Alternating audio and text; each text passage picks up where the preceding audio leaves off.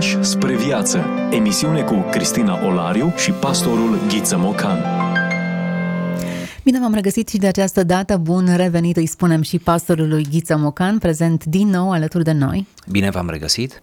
O întâlnire frumoasă pe care o, o continuăm este o prelungire a discuției anterioare pentru cei care ne-ați ascultat. Am poposit alături de părinții pustiei și am lecturat una dintre scrisorile pe care Evagrie Ponticul le-a adresat mentorului său. Și astăzi rămânem în acest perimetru, secolul IV, o literatură pe care nu neapărat o, o accesăm foarte des, din păcate, dar atunci când avem curajul acesta, suntem îmbogățiți. Câteva cuvinte despre Evagrie și despre destinatarul scrisorii pe care o vom uh, deschide și astăzi. Iată ce indiscret suntem. Reiau așadar uh, sumar câteva detalii biografice. Evagrie Ponticul s-a născut aproximativ în anul 345, undeva într-o localitate pe Valea Licosului. Devine de timpuriu, adică foarte de tânăr, ucenic al capadocienilor, E bine să ne aducem aminte, capadocienii sunt cei trei, Vasile cel Mare, Grigorie de Nazians sau Grigorie Teologul și Grigorie de Nisa. Ar trebui ca aceste nume să le includem cumva în mintea noastră, în orizontul nostru de căutare, pentru că de la acești trei mari capadocieni ne-au rămas scrieri importante în plan dogmatic și omiletic. Așadar, cum spuneam, de timpuriu el intră în compania acestor mari capadocieni. Vasile cel Mare, încă pe când Evagrie era tânăr, foarte tânăr pentru vremea aceea, îl hirotonește citeț sau cititor. El urma să citească textele din Evanghelie și din Apostol la liturgie. Dar se pare că, probabil și din cauza vârstei, se atașează mai degrabă de Grigorie de Nazians și Uh, îi devine acestuia ucenic. Dacă ar fi să ne întrebăm care a fost primul mentor din viața lui uh, Evagrie, atunci primul a fost acesta, Grigorie de Nazians, care era un pic mai în vârstă decât el și care se va fi stins în anul 390, cu câțiva ani înainte de, uh, de plecarea din această lume a lui Evagrie. De altfel, Grigorie de Nazians nu numai că este mentor, dar investește încredere în el uh, pentru că îl hirotonește diacon. Și iată-l pe Evagrie intrând cumva în uh, tagma aceasta frumoasă și uh, atât de respectabilă a slujitorilor bisericii. Se pare că l-a însoțit pe Grigorie și la Constantinopol în anul 379, ajutându-l pe acesta, care era pe atunci arhiepiscop, în combaterea arianismului. Deci iată o altă fațetă a acestei relații nu întâmplător accentuez aceste detalii, dragi ascultători, pentru că vom cita uh, de îndată uh, un scurt fragment dintr-o scrisoare adresată acestui Grigorie de Nazians. Deci, cum spuneam, îl însoțește pe Grigorie luptând alături de maestrul său împotriva celei mai teribile erezii ale momentului. O erezie care lovea în Cristologia bisericii, care punea la îndoială divinitatea Fiului. După ce acesta, Grigorie, se retrage în Capadocia, el rămâne în capitală, Evagrie, adică rămâne în Constantinopol, unde se pare că această rămânere nu a fost de bun augur, pentru că trece printr-o experiență pe care o va regreta, o va repara mai târziu, se îndrăgostește de o femeie de viță nobilă, sentimentul este reciproc. El însuși i-a povestit lui Paladie, care va scrie o biografie a lui Evagrie, I-a povestit despre acest incident. Acum, sigur, ce e greșit să te îndrăgostești de o fată și să te uh, însori cu ea? Nimic greșit în lumea obișnuită, în lumea noastră, doar că el pornise cu alte uh, așteptări, cu alte premize, uh, să fie călugăr și să ajungă un slujitor în clerul superior, adică între acei slujitori care să influențeze viața altor slujitori. E bine, această relație, care nici măcar n-a început, a fost mai degrabă o idilă platonică, uh, a vrea să-l sperie atât de mult, să se sperie de sine, încât pur și simplu a fugit din, uh, din Constantinopol. A fugit în Palestina și n-aș vrea să luați gesturile acestea ca fiind uh, copilărești, aș vrea să le înțelegeți în contextul lor, în seriozitatea unei vocații. Fuge în Palestina, cum spuneam, și o întâlnește pe Melania, la mănăstirea ei din muntele Măslinilor. Melania este o figură importantă și ea, sigur vom reveni la ea pentru că ea apare în scrisori, căreia îi se confesează. Se pare că, după propria lui mărturie, Melania este, este cumva prima care îl înțelege, care îl, nu-l judecă, care îl ajută să iasă din această culpabilizare profundă. De asemenea, tot acolo, unde ajunge în primăvara anului 382, îl cunoaște și pe Rufin, care îi va deveni și acesta mentor. Probabil că a trecut prin uh, experiențe uh, spirituale uh, unice și cumva prin, datorită acestei căderi anterioare a lui și a unei rededicări, are parte de o nouă primăvară, am putea spune, a sufletului, o primăvară vocațională. În cele din urmă, Melania îi spune, îi recomandă să meargă în Egipt și să se închinovieze acolo la una dintre mănăstirile deschise în localitatea Nitria. El face ascultare, ajunge în toamna anului 383 în Egipt și din 385 până la moarte trăiește ca anahoret la Chelia, o altă localitate, dar uh, cu mulți uh, călugări. Ne aducem aminte, suntem în secolul IV, când fenomenul monastic este în plină expansiune și când pustia Egiptului este în bună măsură presărată din ce în ce mai mult cu uh, mănăstiri, cu oameni care se retrag.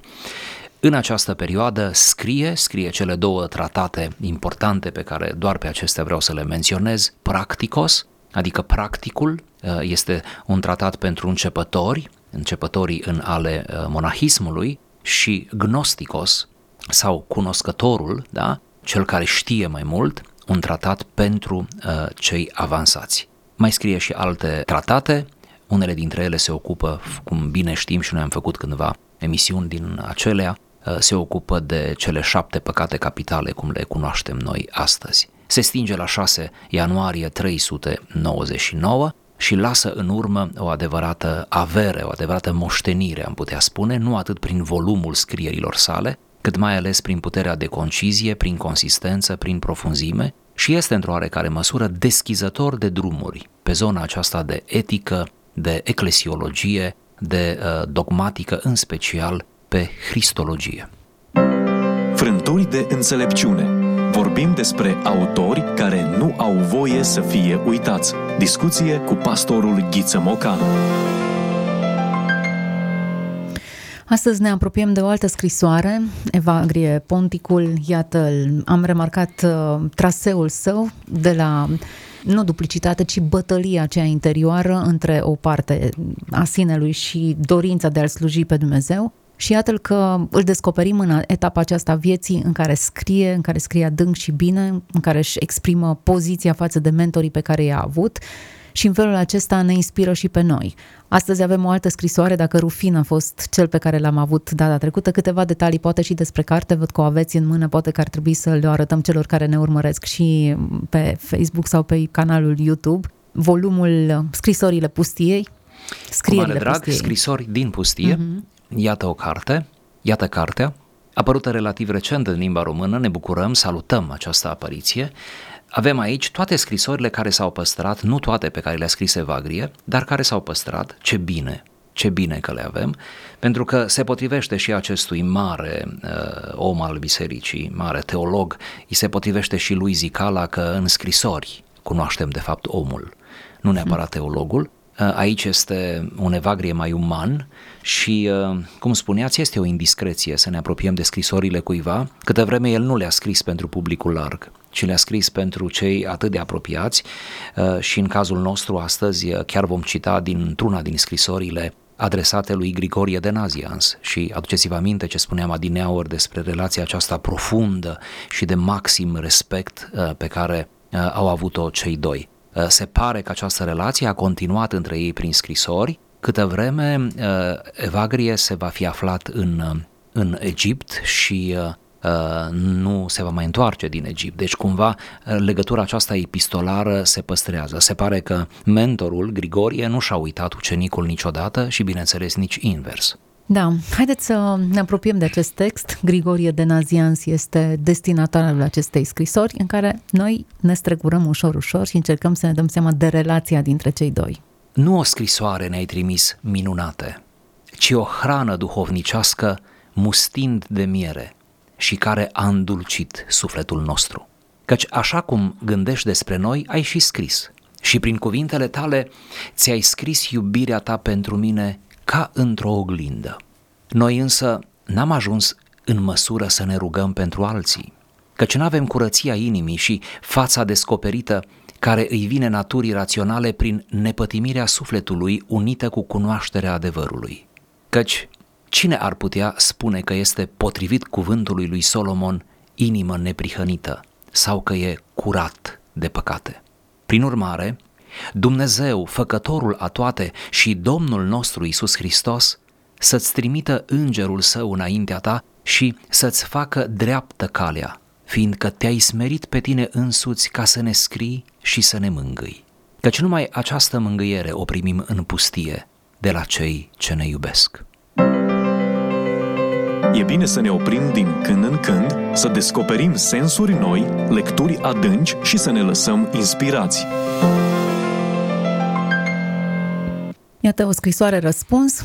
Dacă așa sună răspunsul, încercăm să ne imaginăm cum a sunat cea care a fost adresată, la care răspunde.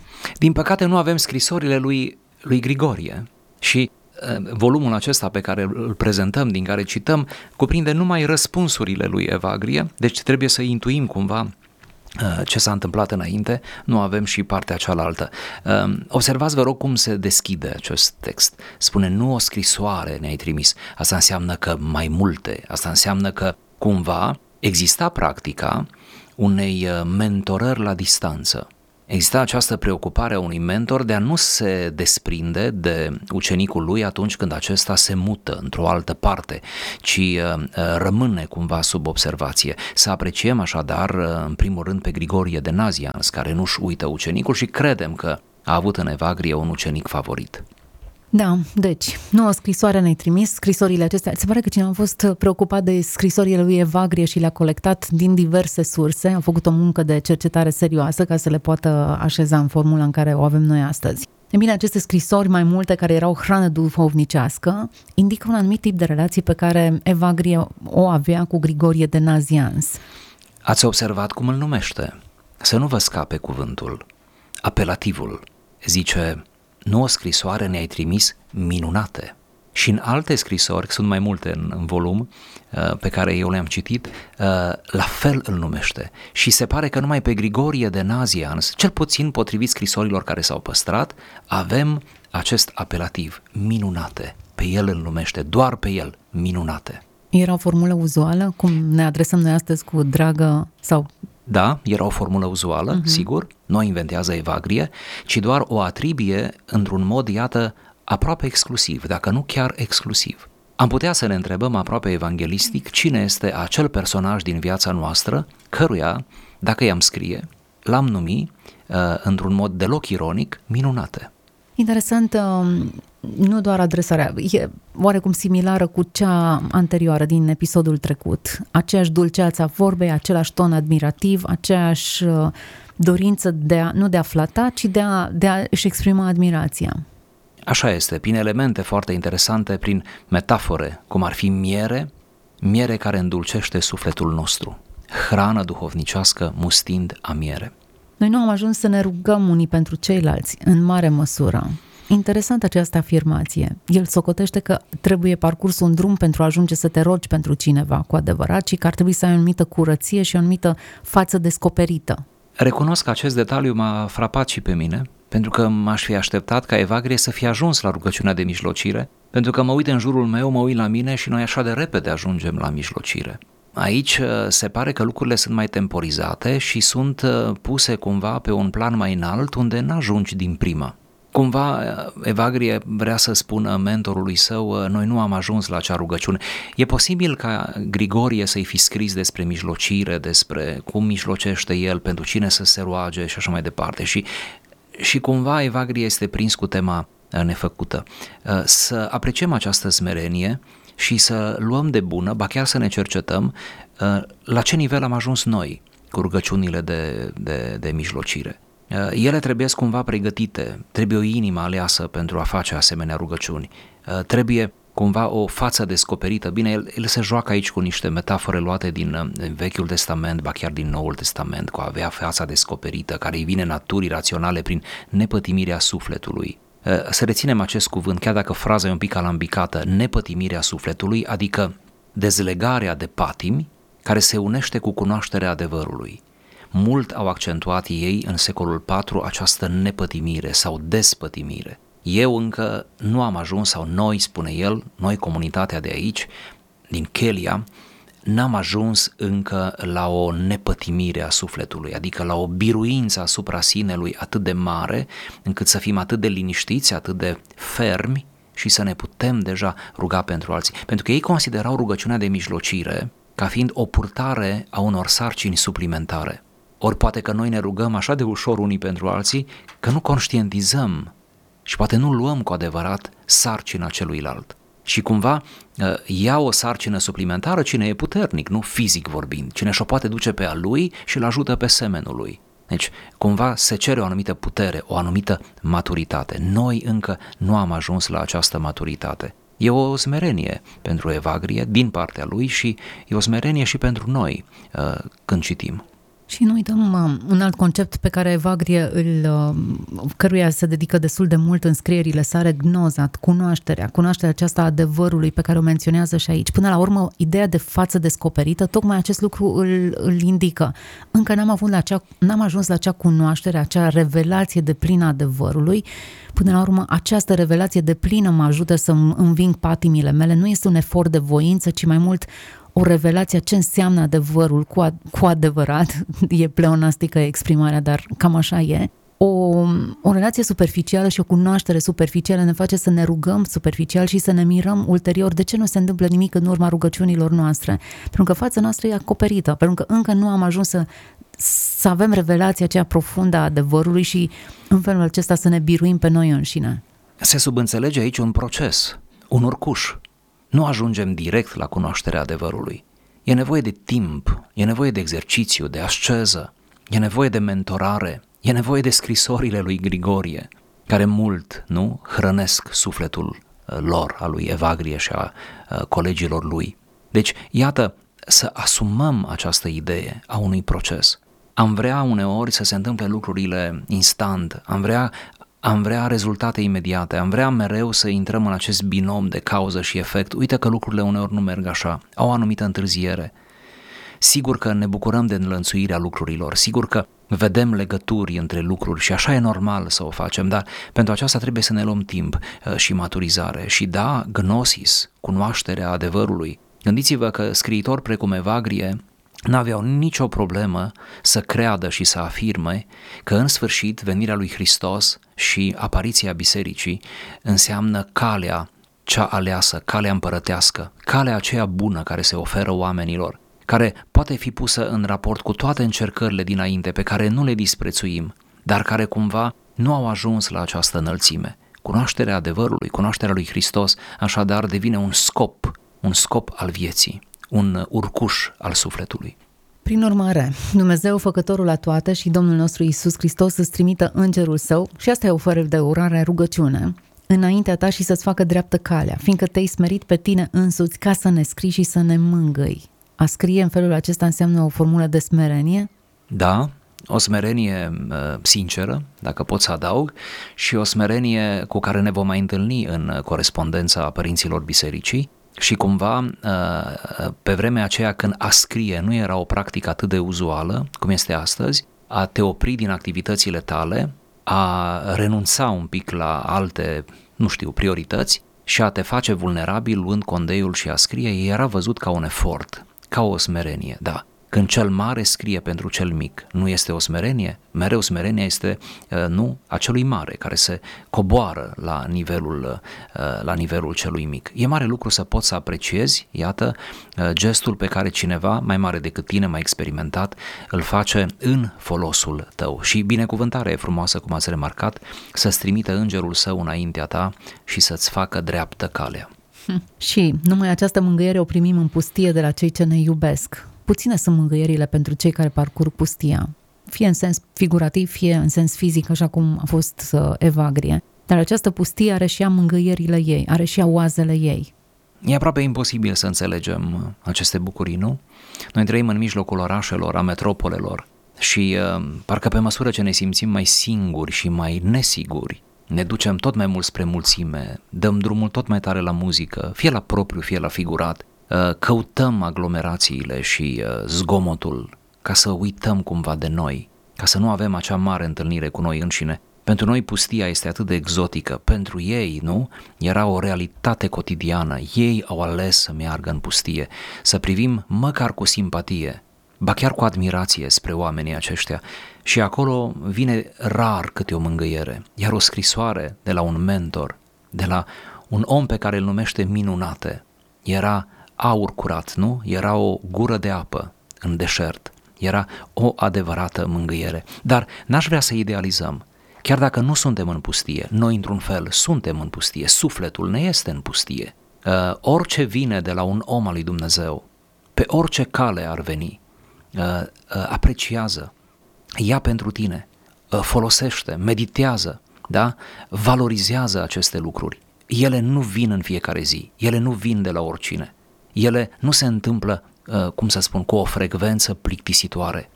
Acestea sunt ocazii, sunt, sunt adevărate oaze ale sufletului. Ei bine, dacă tot ne aflăm în pustie, să admitem că uneori izvoare de apă se deschid în acest deșert. E interesant cum în perioada noastră în care promovăm foarte mult, eu știu, imaginea de sine care trebuie consolidată și trebuie promovată și trebuie mângâiată, să descoperim că lucrurile stau exact invers. Nu printr-o consolidare a imaginii de sine, fără să căutăm aici, eu știu, autoflagelarea sau, într-un fel, distrugerea identității noastre, ci până la urmă urmei recunoașterea vulnerabilității, afirmarea pustiei, afirmarea nevoii după mângăiere, pentru că fiecare dintre noi, de la Eden încoace, avem această nevoie de a fi mângâiați și consolați pentru pierderea acelui paradis care există și de care suntem conștienți că există, dar la care nu avem acces. Nemângâiați suntem. Nemângâiați suntem în fiecare zi, până în ultima zi, dar ca să nu cădem în patetism, nici nu am intenția aceasta, nici nu e asta în inima mea, Spun doar că în așteptarea unei mângâieri suntem în fiecare zi. Pentru asta ne trezim în fiecare dimineață, ca din evenimente, din cuvintele celor din jur, din uh, providența lui Dumnezeu, să simțim, dacă se poate în fiecare zi, adierea unei mângâieri. Pentru că în spatele tuturor acestora, noi de fapt știm cine este. Este Dumnezeul oricărei mângâieri despre care așa de frumos scriu apostolii, nu așa, în Noul Testament. El care ne mângâie, el care ne va mângâia și apoi ne spun apostolii uneori, mângâiați-vă și voi unii pe alții cu aceste cuvinte. Deci sunt cuvinte de mângâiere, sunt relații care aduc mângâiere, toți avem nevoie. Să nu fim prea aroganți, să nu recunoaștem. Recunoaștem că avem nevoie, ba chiar mai mult, recunoaștem că și noi ar trebui să fim canale de mângâiere pentru semenii noștri, să fim oamenii aceia care aduc un pic de seninătate, un pic de curaj, un pic de îndrăsneală și de stare de bine. Nu uităm, Duhul Sfânt a fost numit mângâietorul. Pare dulceagă exprimarea, dar e evident că aceasta era nevoia cea mai mare pe care au avut-o ucenicii și pe care o avem noi. Avem nevoie să fim consolați, mângâiați în această pustie și în această plecare a Fiului lui Dumnezeu care iată, îi lasă, le și spune, mă duc să vă pregătesc un loc, nu vă voi lăsa orfani, ci vă trimit pe acest duh al adevărului mângâietorul care vă va învăța tot ce aveți nevoie să știți. În spatele fiecărei mângâieri este Duhul lui Dumnezeu. Duhul lui Dumnezeu care conduce biserica până la a doua venire a lui Hristos. Deci, suntem pe mâini sigure. Trebuie doar să ne smerim, trebuie să fim receptivi, trebuie, de ce nu, uneori să învățăm și noi să fim unelte ale Duhului. Până la urmă, Pavel rea ideea aceasta și spunea cu mângâierea cu care am fost noi mângâiați, cu aceasta vă mângâiem și noi mai departe. Semn că acesta este de fapt liantul creștinismului. Îmi place că încheiem în această notă, o notă a mângâierii și un detaliu care, uh, cum spuneați, pare dulceag, pare romantic, dar nu e deloc așa. Sufletul care a căzut, ori de la Adam și Eva încoace, toți suntem căzuți, este nemângâiat. A trăi în afara grădinii Edenului înseamnă a trăi într-o profundă și permanentă nemângâiere. Iată cum Hristos a coborât ca să mângâie inimile noastre și apoi ne l-a trimis pe Duhul Său, iar biserica este spațiul în care operează Duhul lui Dumnezeu și probabil principala activitate a sa, după cum este numele, este tocmai să ne consoleze, tocmai să ne ridice, să ne tămăduiască rănile. Ioan Gură de Aur spunea căci un spital e biserica. Veniți, bolnavilor, zicea el, la spital. Veniți și luați tratament, luați leacurile pe care biserica le are, luați resurse care vă pot întări, sufletul, vă pot ajuta să mergeți mai departe. Iată ce frumos, ca să încheiem în nota evagriană. Ce bine că ne-ai scris, minunate. Ce bine că ne-ai trimis nu o scrisoare, ci mai multe.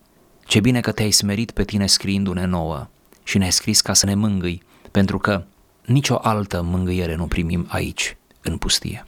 Și să nu uităm acest cuvânt pe care îl menționează de cel puțin două ori în această scrisoare, e termenul iubire. Ți-ai pus iubirea ca într-o oglindă. Scrisoarea aceasta este o dovadă de iubire, iar iubirea aceasta e, de fapt, ceea ce aduce mângâiere. Ne-ai trimis scrisoarea aceasta și asta este mângâierea de la cei ce ne iubesc. E clar că această iubire creștină exprimată în formula aceasta pură este ceea ce face ca pustia nu să, să fie suportabilă, ci să aibă sens. Pentru că nu există iubire, cum se spunea, ci există dovezi de iubire. Prin urmare, iată, cine scrie, iubește. Cine nu uită pe semenul său, înseamnă că îl iubește. Cine își alege cuvintele și încearcă să aducă zidire prin cuvinte, prin gesturi, prin fapte, acela iubește. Cine nu face nimic din toate acestea, acela nu iubește. Orice ar afirma el, orice ar crede despre sine, acela nu iubește. Iubirea te scoate din tine, te pune uh, cumva pe drum spre celălalt.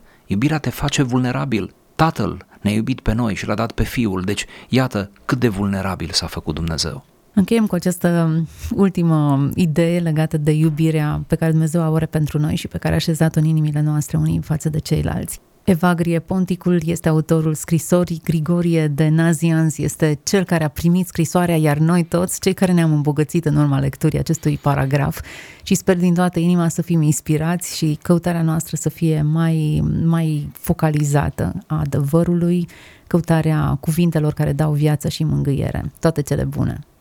Ați ascultat emisiunea Pași spre viață cu Cristina Olariu și pastorul Ghiță Mocan.